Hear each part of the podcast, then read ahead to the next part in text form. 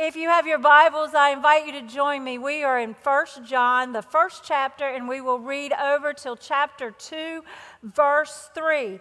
Again, we welcome everyone, and if you, this is your first time, please um, fill out that connect card for us because we do want to make a connection with you here. Um, and if someone has not told you, our vision here at Pine Valley is to connect Christ, connect to Christ, our hearts to Christ and to one another. So that's what we want to do. Hear these words from John. That which was from the beginning, which we have heard, which we have seen with our eyes, which we have looked upon, and our hands have handled concerning the word of life. The life was manifested, and we have seen and bear witness and declare to you that eternal life which was with the Father and was manifested to us. That which we have seen and heard, we declare to you, that you also may have fellowship with us. And truly, our fellowship is with the Father and with His Son, Jesus Christ. And these things we write to you, that your joy may be full. This is the message which we have heard from him and declare to you that God is light and in him is no darkness at all. If we say that we have fellowship with him and walk in darkness, we lie and do not practice the truth.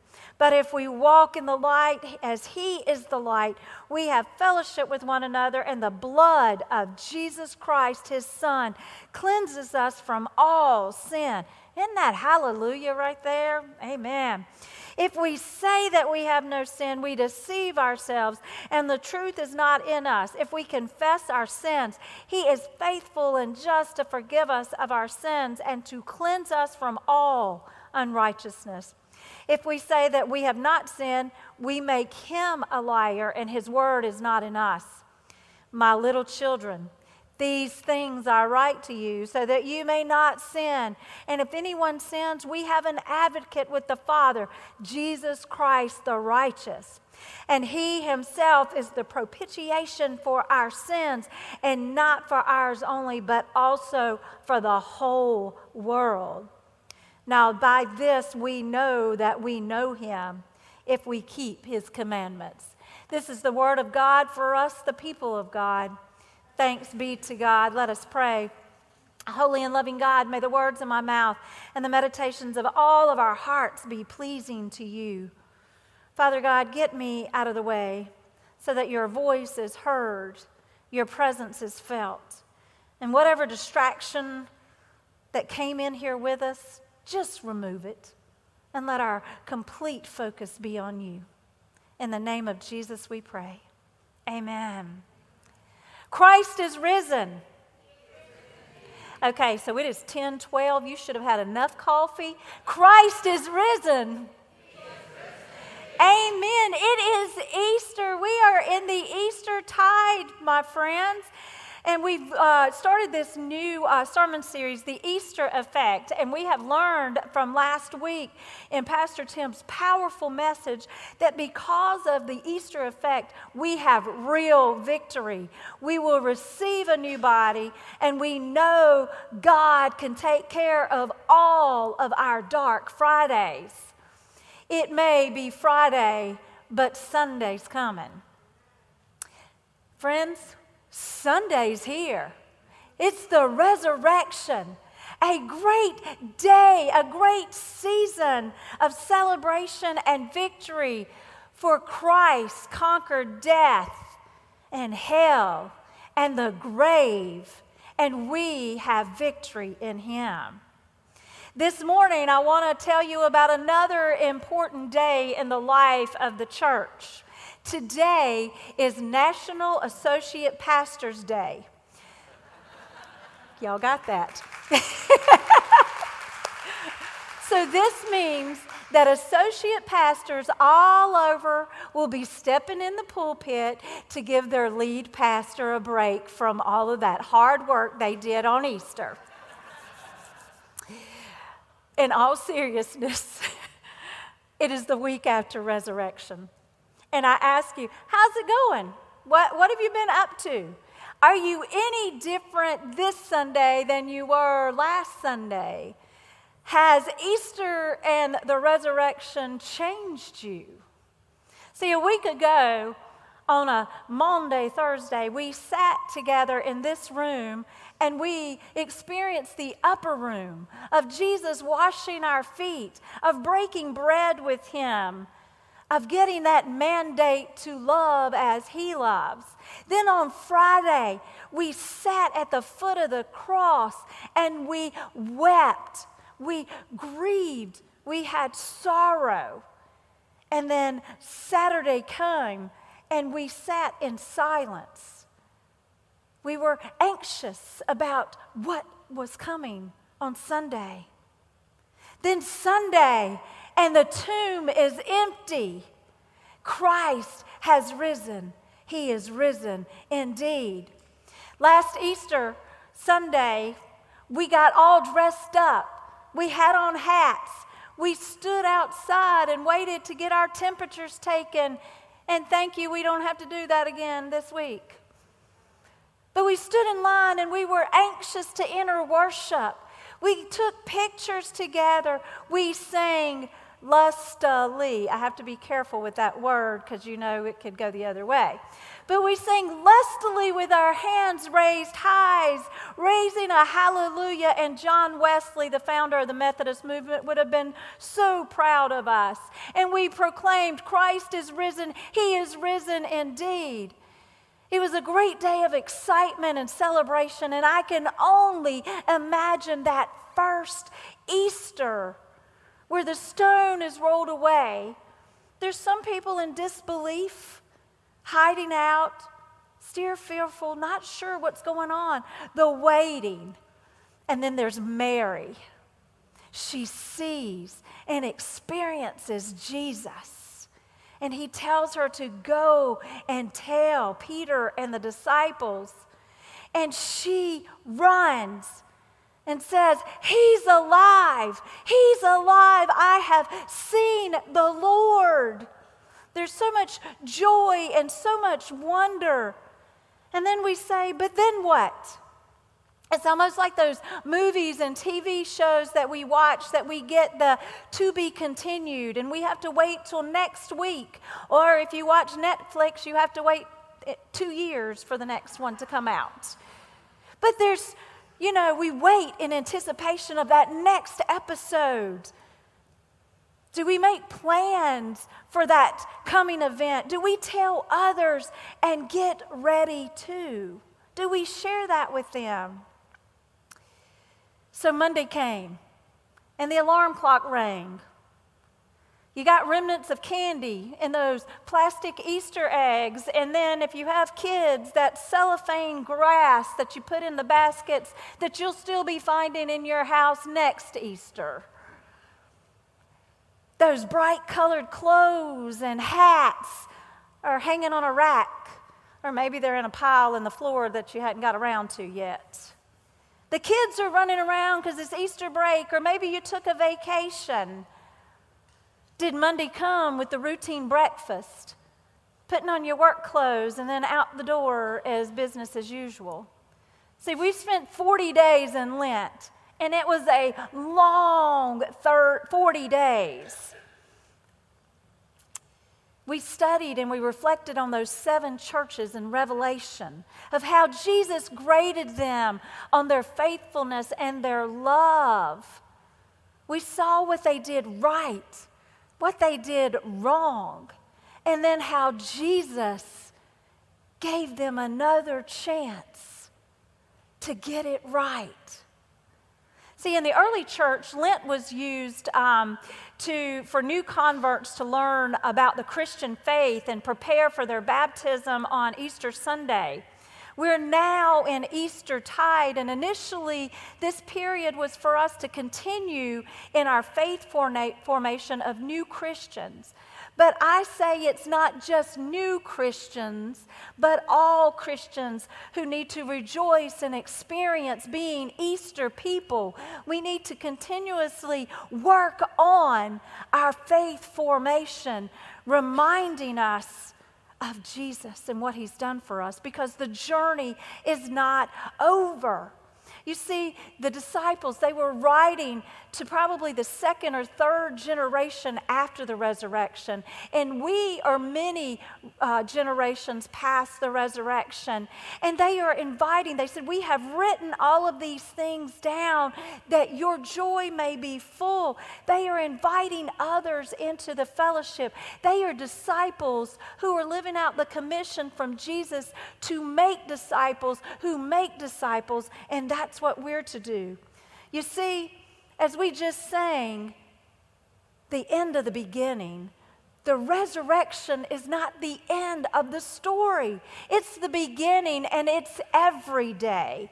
No matter what we do in life, no matter how glorious it is or how dark a Friday is, the stone is rolled away.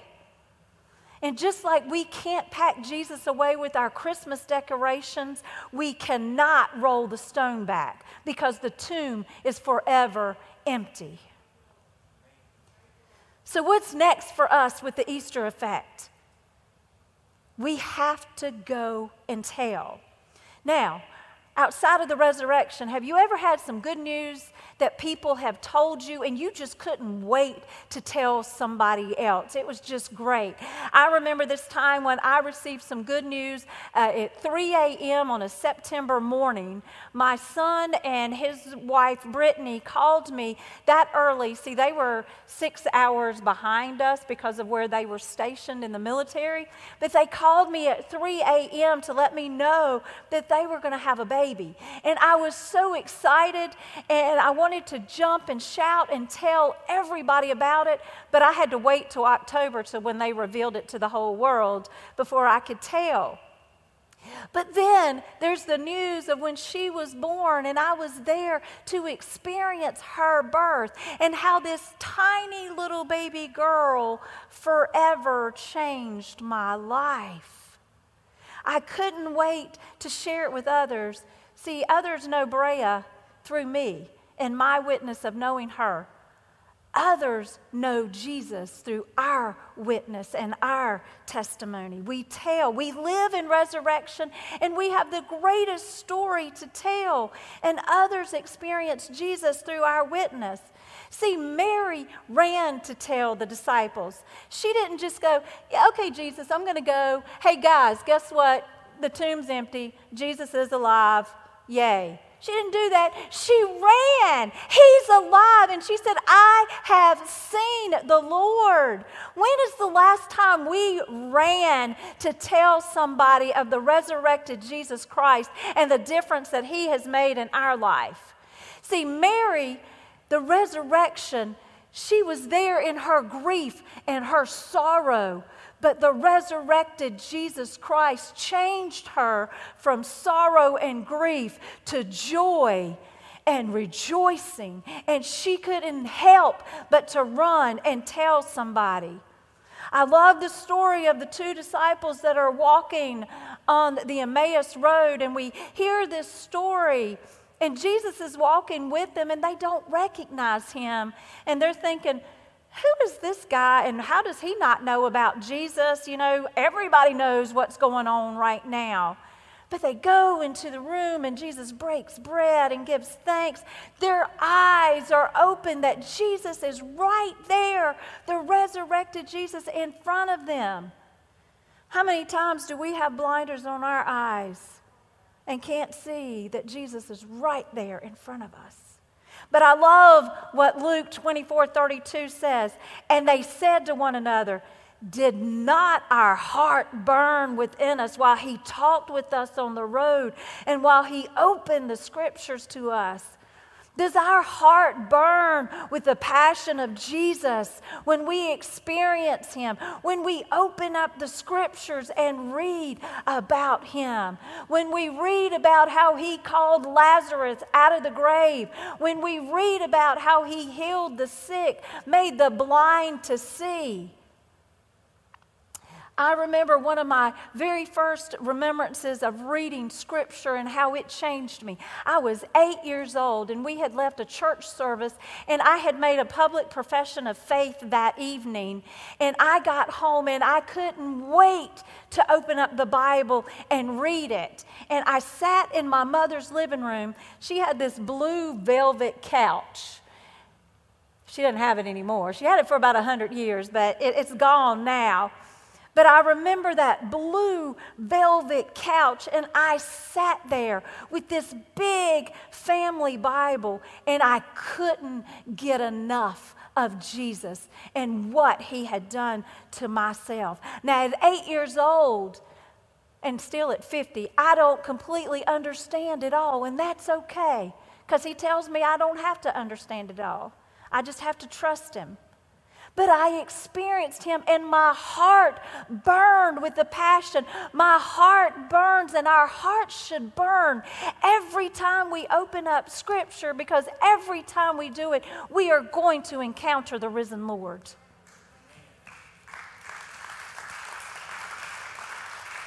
We do it when we gather in worship, when we raise our hands and sing a hallelujah. Or maybe we sit there because we are so moved by the Holy Spirit that we can't move.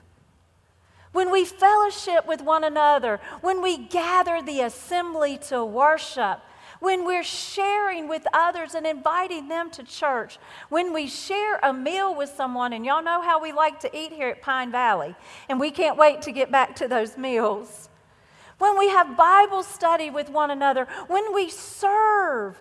It might be a simple meal to someone. It might be praying for them or ushering, or it might be teaching. It might be building a wheelchair ramp. We all have a story. We all have a voice. And someone out there needs to hear the story of Jesus. We have these invitation cards here at Pine Valley to invite people to worship. And for Easter in different seasons, we make um, special cards with all the different services we had for Holy Week and Easter services. But I ask us today did we invite someone to church today like we did on Easter? See, 1 John 2 2 says, And he himself is the propitiation for our sins, but not just our sins only, but also this whole world. So many in our world are walking in darkness and don't know the truth. They don't know a way out of the madness of this world. And if they don't know it, how will they know it if we do not go and tell them? It could be just sharing John 3:16 for God so loved the world that he gave his only begotten son that whosoever believes in him should not perish but have everlasting life.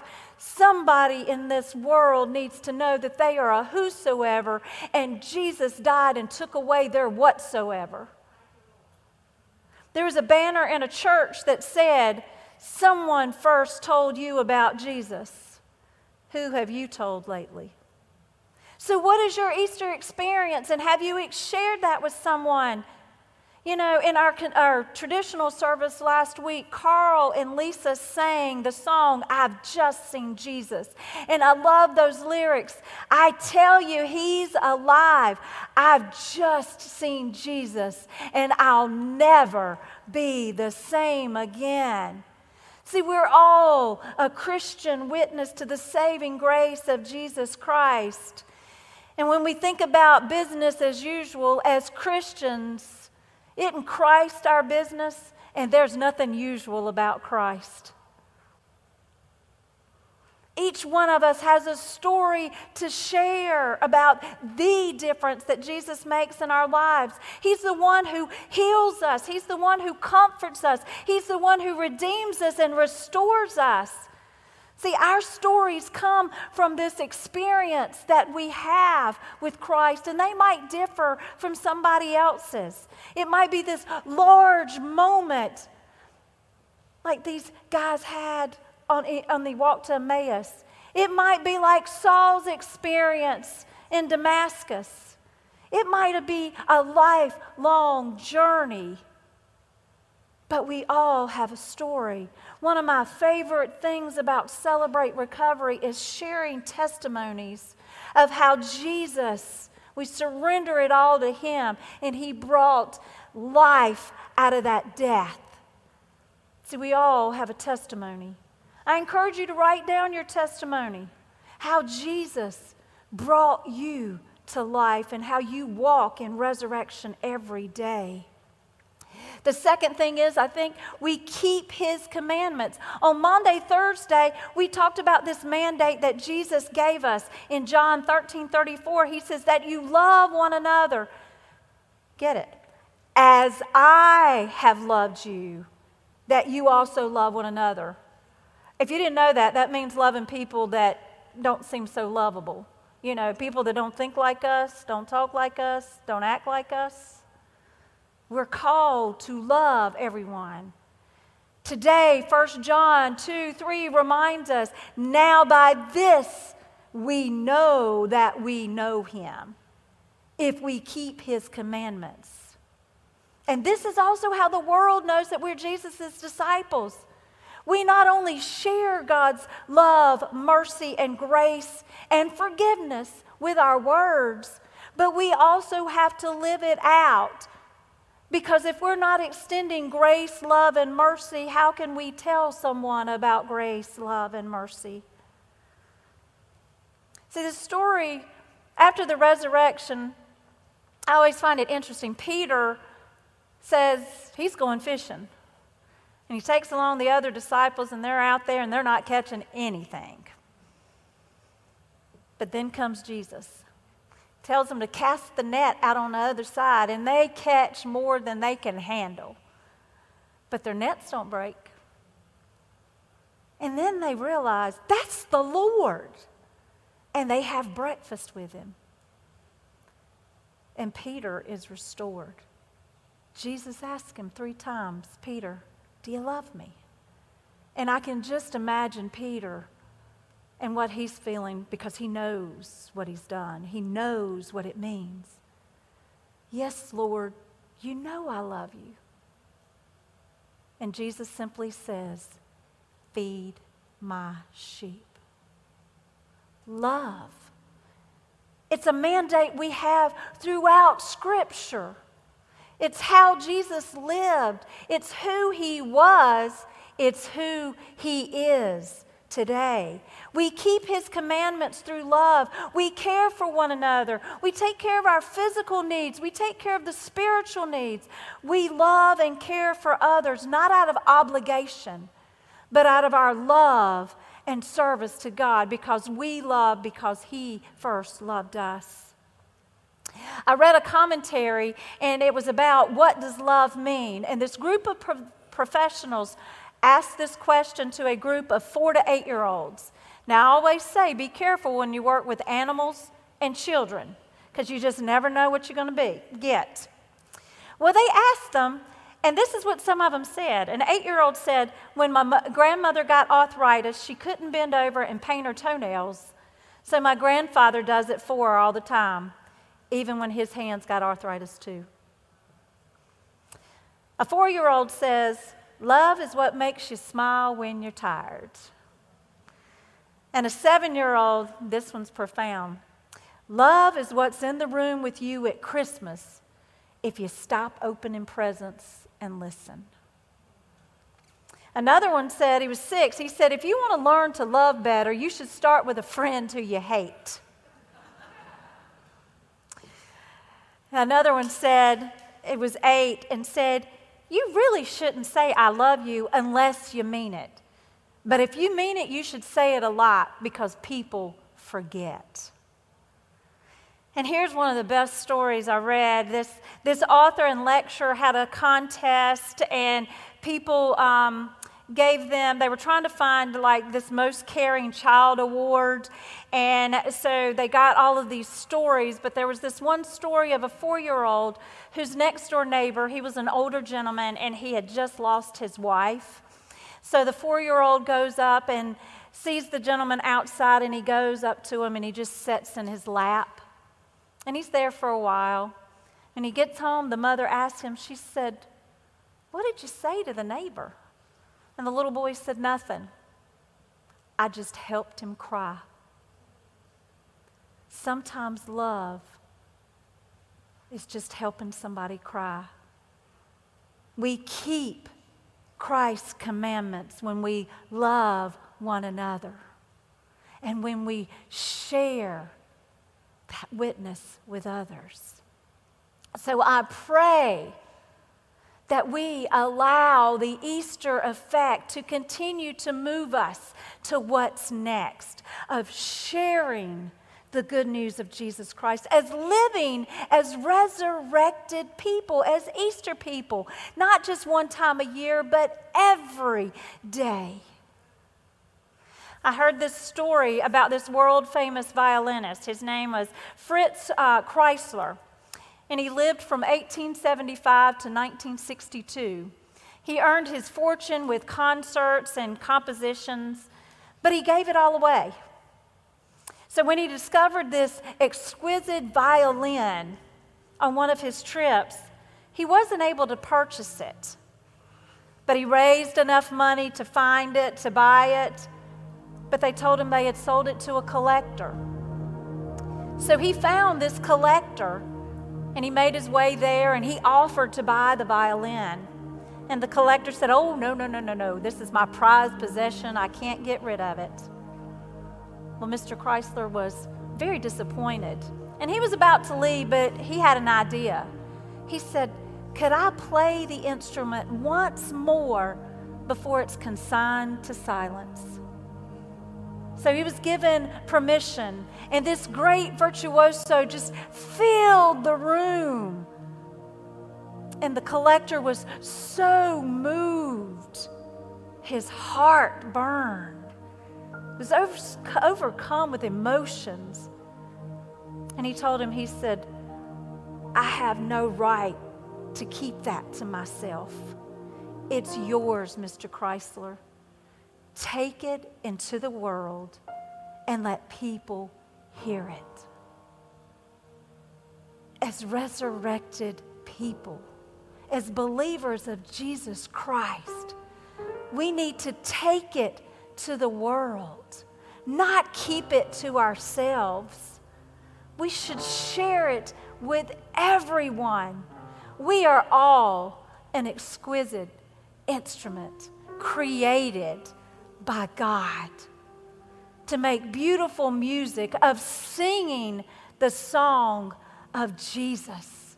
That we have victory, that resurrection is the beginning and is always forevermore. May we go and be Easter people who love and share the Word of God and shout, Christ is risen. He is risen indeed. Let us pray. Holy and loving God, we give you thanks for this Easter season but as your beloved children who have been raised from the dead, who have been brought out from the grave. Easter is every day. May we go forth and share our witness of how you have changed our life, that you have always been with us from the beginning, that we have a story to tell that you came to save this whole world. Father God, I pray that if there is someone here that feels they are walking in darkness, shame and guilt that this world lays on them, that they will know and they will hear that you are the way, the truth, and the life, and that they can have life eternal with you, Father God. And may we go and share your message and love. In the name of Jesus, we pray. Amen.